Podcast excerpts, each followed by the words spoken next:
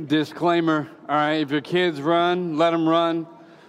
Okay? If your kids run, let them run. If they talk, let them talk. If they move, let them move. Can we do that? Just let them, just let them go. Okay? Uh, if you can't have peace, as we're sitting here together with kids running around, this is the message for you as we talk about the Prince of Peace. All right? So let your kids run. And if you're looking for peace in the midst of that, listen to what God is saying in His Word. Okay? We've been in this series in Isaiah chapter 9 for the month of December, looking at the names that Isaiah predicts about the one that's to come that is Jesus. 700 years before Jesus showed up, before he showed up, which is what we celebrate in the morning, 700 years prior, this is what Isaiah says about the son who is going to be born. For to us a child is born, to us a son is given, and the government shall be upon his shoulder, and his name shall be called Wonderful Counselor, Mighty God, Everlasting Father, Prince of Peace of the increase of his government and of peace there will be no end. And on the throne of David and over his kingdom to establish it and to uphold it with justice and with righteousness from this time forth forevermore. The zeal of the Lord of hosts will do this. And so this evening, we'll look at that name, Prince of Peace. What does it mean that Jesus is the Prince of Peace? Let's talk practically about that. I know that this is Christmas Eve. And I know that your heads are wandering like, man, who's here? Whose kids, you know, acting up? I can see you. You guys don't think I can see you. I can see you. All right? But we're going to talk practically about what does it mean that Jesus is the Prince of Peace. And we're going to get after it. All right? Give me 20 minutes. We're going to get after it. Then we'll sing. And then you can go open presents, okay? But stay with me. All right? I was at the, I was at the wood shop. For those of you don't know, I've taken on the hobby of woodworking uh, over the last uh, couple years. Okay? And so this week, my buddy and I, we've been at the wood shop most nights after, all right, my kids and my wife go down for bed making various Christmas projects. And so we're sitting there last night, we're working on these projects, and about 12:30, 1 o'clock rolls around, and we finally sit down and we take a break. And I open my Bible and I start reading and I start thinking about, all right, this evening. And my buddy, he looks at me and goes, Hey, what are you preaching about tomorrow night? And I say, I don't know. Why don't you come? You'll find out. I said, I'm talking about the ever elusive peace. That ever elusive peace that we're always trying to grasp and get a hold of. He goes, Yeah, I know what you're talking about. I don't mean to turn this into your, you know, psychiatrist appointment of the week, but like, you know, I got some things going on in my life.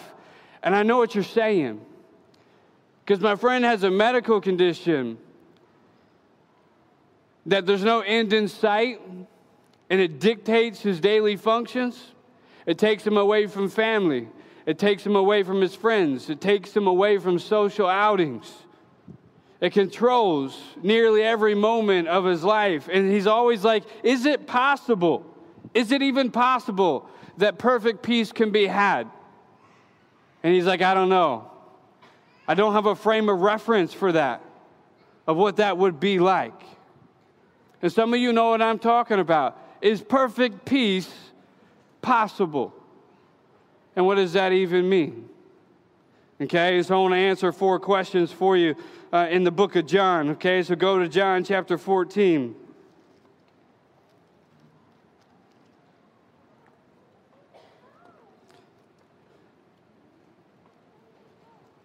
Four questions I'm going to answer for you this evening. The first one uh, who, who, who, who does peace belong to?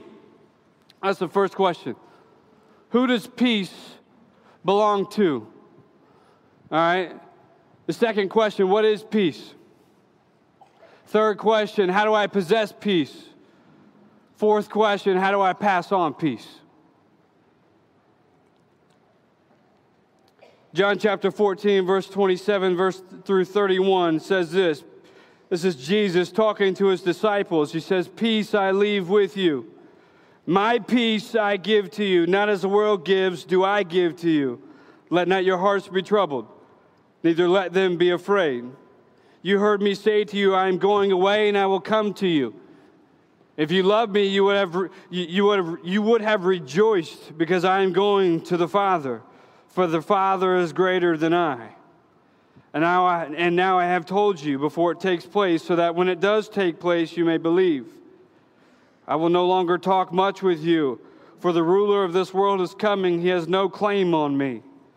But I do as the Father has commanded me, so that the world may know that I love the Father.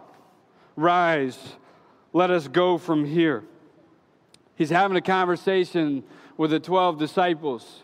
And Jesus has just got done telling them, hey, I'm going to go away to be with the Father. As it references here, the ruler of this world is about to crucify me. And I'm going to go away to be with the Father. And so I want you guys to know like, hey, don't be afraid. Don't be worried when I go. Two things I leave with you. I'm going to send the Holy Spirit to help you, all right? But my peace I also give to you.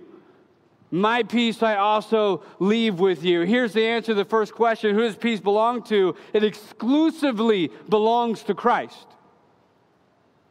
Peace exclusively belongs to Christ. What do I mean by that? What I mean by that is this you can't strive for peace or you can't achieve peace like you would achieve weight loss.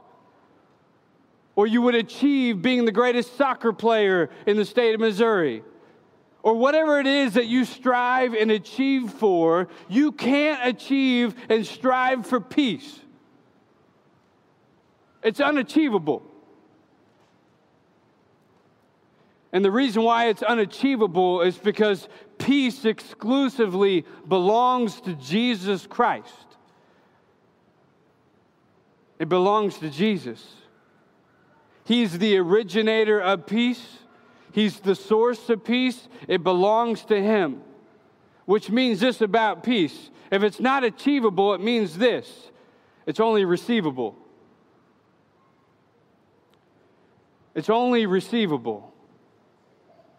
See, a lot of us in our chasing after peace, we strive and we run and we run and we're trying to hold on to whatever your frame of reference for peace is, you try to hold on to that with dear life. And so we read self help things. We talk to self help people. We get a better diet. We start thinking holistically. You know, if I'd eat more grains, maybe that would help. I don't even know if that's a thing. But we, we, we do all kinds of things, and we pay people to put plans together and say, hey, if you'll walk this out, you'll be a more holistic, complete, peaceful person. I'm telling you, peace exclusively belongs to Christ. And it's not something that you and I can achieve, it's only something that you and I receive from Him. Peace is only something to be received because it belongs to Him and Him only. You won't find peace in your bank account. You won't find peace in your job. You won't find peace in your health. Because some of you are really healthy and you're sitting there going, I'm miserable too. And some of you are sitting out here maybe aren't so healthy, but you're like, you know what? I'm content with my health. Peace exclusively belongs to Christ. Let's talk about what is it? What is peace?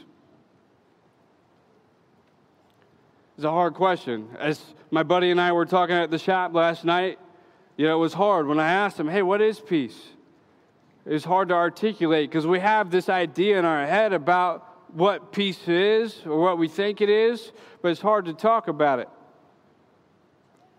What is it? What helps us understand it is when we look at the portraits of Jesus in the Gospels. It helps us understand what peace is and what peace isn't. Because if we come to the conclusion that Jesus was always in perfect peace, then it becomes clarifying what peace is and what it isn't. Like when you look at Jesus and he's in the garden and he's praying with the Father and he's in such anguish that he's bleeding out of his pores, in that moment, Jesus is still in perfect peace. What does that mean? When Jesus is hanging on the cross and those below are mocking him, saying, Hey, if you're really the Son of God, bring yourself down. If you are who you say you are, bring yourself down.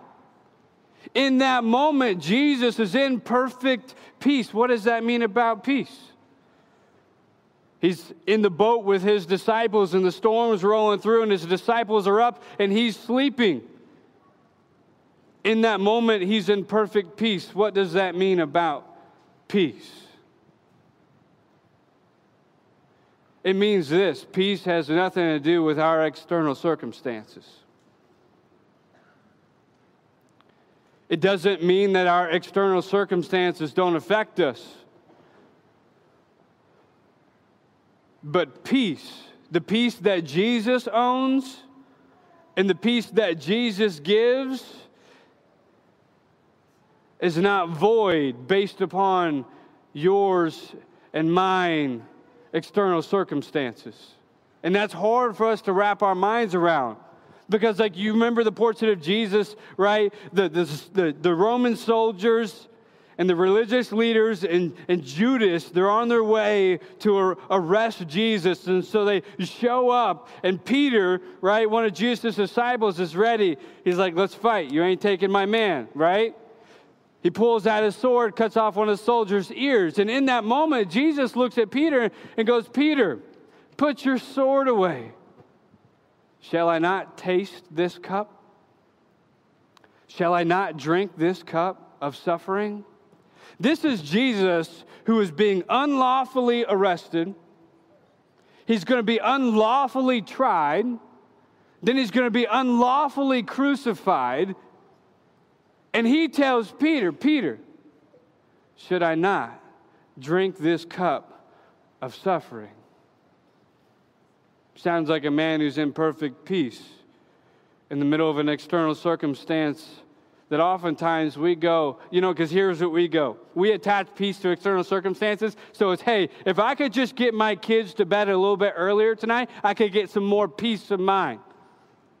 Some of you are thinking that right now. If we could just get out of here and I would have to stop watching my kid, I would have a peace of mind. Let's go. See, we attach peace to external circumstances, we attach peace to comfort, we attach peace to security. That's not the case when we look at the portrait of Jesus. His peace transcends any external circumstance. Doesn't matter. And that seems so far fetched. I told my buddy that last night. He's like, Zach, that seems out of this world. It is, because he is. He lives above this world. But he says here, My peace I give to you. So you tell me, are you lying to me? Are you saying that God's a liar?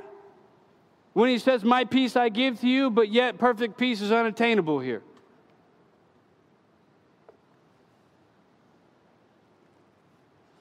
So, how do we possess it? If Jesus says, My peace I leave to you, how do I possess peace? Go to Isaiah chapter 26.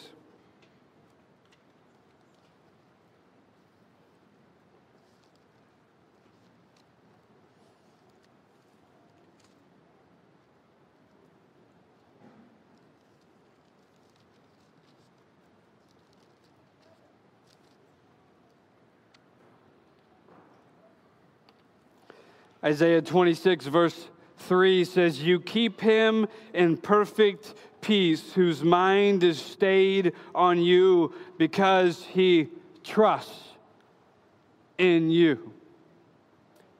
Perfect peace is completeness, it's wholeness. And this completeness and this wholeness that you have isn't affected by anything external in your life. And how you possess that peace is what Isaiah says here. You keep him in perfect peace, whose mind is stayed on you and who trusts in you. So let me take you back to the portraits of Jesus and play that out for you. When Jesus is being arrested, tells Peter, Put the sword away. Shall I not drink of this cup? Jesus is in perfect peace. He's in completeness. He's whole. He's secure because he knows and he trusts what the Father has laid out for him. Son, you're going to be crucified, but three days later, you're going to be glorified and you're going to redeem all my people. He trusts. He trusts in the Father. I know how this plays out.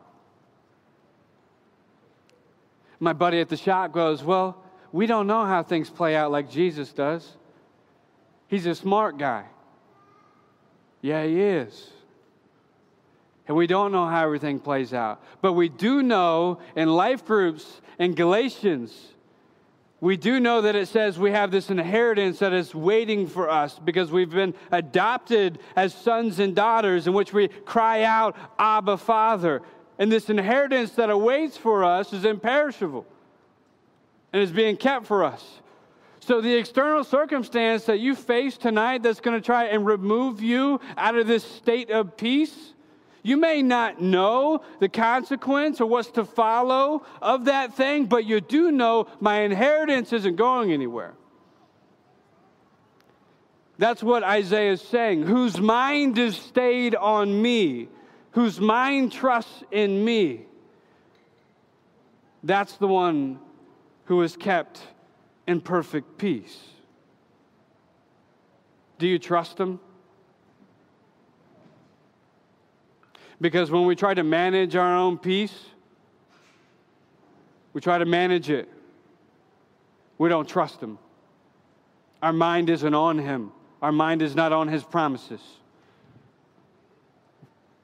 We can't try to manage our life, can't try to manage the outcomes, can't try to keep this from happening and this from happening. Do you trust what God says? Because that's how you possess the peace that Christ offers. Do you trust me? Okay, then keep your mind on me.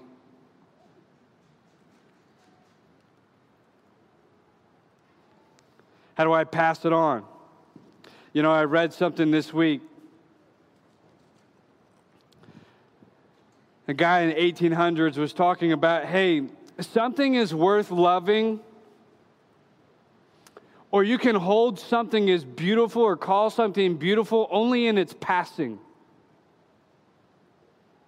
And he goes on to talk about hey, the reason why we say the flower is beautiful because it passes from one to the next.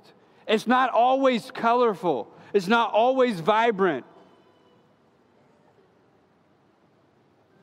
The reason why you and I could love the sun today, love the warmth today, is because the sun passes from this to that every day. Because what happens oftentimes when something is constant, two things happen. We either hoard it which robs us from being able to enjoy it. Right? We hoard it or we become numb to it because it's constant. What if the sun stayed right where it was at and it was 85 degrees for the rest of your life? Some of you would be like, Amen, sign me up. But you'd also become numb to it. You'd become numb to it as well you would also not be able to make it in Colorado in the wintertime. You'd be like, I haven't felt 20 degrees in 10 years. Holy cow. Something is beautiful and it's lovable in its passing on from one to the next. And I love I loved how he put that because when you go back to the passage in John chapter 14, the only reason why we can enjoy and why we can possess peace is because Jesus passed from one to the next. He told his disciples, I'm leaving you to go back, and I'm going back to be with the Father. And in my passing, I'm going to send the Holy Spirit to you And when the Holy Spirit indwells with you, my peace I give to you. Because my peace is a fruit of the Holy Spirit. It was in the passing of Jesus that we get to enjoy and behold peace. And we too have the responsibility and the privilege of passing the peace of Christ on to others. Because if you possess peace, if you possess the peace of Christ, He wants us to pass that on. He wants us to pass it on. So, how do you pass it on? The end of John chapter 14, 27 through 31. Jesus tells his disciples, Don't mourn, don't be afraid because I'm leaving. Actually, you ought to rejoice in my leaving. What he was saying is this you ought to rejoice in my obedience to the Father because the Father sent me here. It was the Father's will to crush me. It was the Father's will to raise me on the third day. It was the Father's will to bring me back. And you ought to rejoice in my obedience to my Father's will. Because if I wasn't obedient, and if I didn't leave, you would never have peace. Because the Holy Spirit would never come. How do you pass on peace? Just like Jesus obedience. Obedience to the Father's will right? That passage in Isaiah that says, hey, you're going to hear a voice behind you saying, walk in this way. Obedience to that voice passes on peace to other people. Okay? Let me remind you peace exclusively belongs to Christ. You won't find it anywhere else. Peace is this state of wholesome completion that is not affected or void when you face external circumstances. Totally secure, totally content. We possess it when our mind is stayed on His promises and we trust His promises and we don't try to manage our own peace. And we pass it on by obedience. People will come in contact with the peace of Christ when they come in contact with your obedience. That's how you pass it on. Okay? The band's going to come back up. I'm going to do one more thing. All right, as they come up before we worship, I want to give us an illustration. All right, during our last song, all right, of our privilege to get to pass on the peace of Christ to others. Okay? And so I'm going to ask for a helper. All right? And so I'm going to ask if Bo Man, Bo Man, you can come on up here and help me. All right? It's a nice strut, brother. Come on. All right? Bo, man, I got this light here, okay? So if you want to pull out your candles, you can crack them. I got this light here, and Bo, what I want you to do is I want you to walk down the aisle and I want you to pass this light to somebody else. Okay? And then I want what I want you to tell them is I want you to tell them, "Hey, now you have to go give this light to somebody else." Does that make sense? And so throughout the rest of our time together, there should be a light being passed. And let it remind you that the peace of Christ is passed on in our obedience to what he asks of us, okay? So, Bo, do you think you can do that? You think you can go find somebody to give this to? What are you going to tell them? Yeah, tell them to pass it on to somebody else. All right, do you know who you're going to pick out? Okay. Go ahead, all right? As Bo goes, uh, pray with me and we'll continue to worship. God, thank you for the peace. Thank you for the peace that grounds us in this life where there's no doubt, there's no doubt that this life is a train wreck. Because your word says it's a train wreck. Your word says we're going to groan in this life until you return. The corruption is going to spread and take over. It's a train wreck. And so, God, we're grateful for the peace that secures us, that keeps us grounded, that transcends everything around us. And it's your peace. It's your peace this season. It's your peace in the morning when we wake up. God, I pray for the souls in this room this evening that don't possess that peace, that haven't tasted that peace, are grappling for that peace right now. God, I pray that you would awaken their soul and you would knock on it this evening and you would call them to surrender. Because it's in our surrender do we receive it.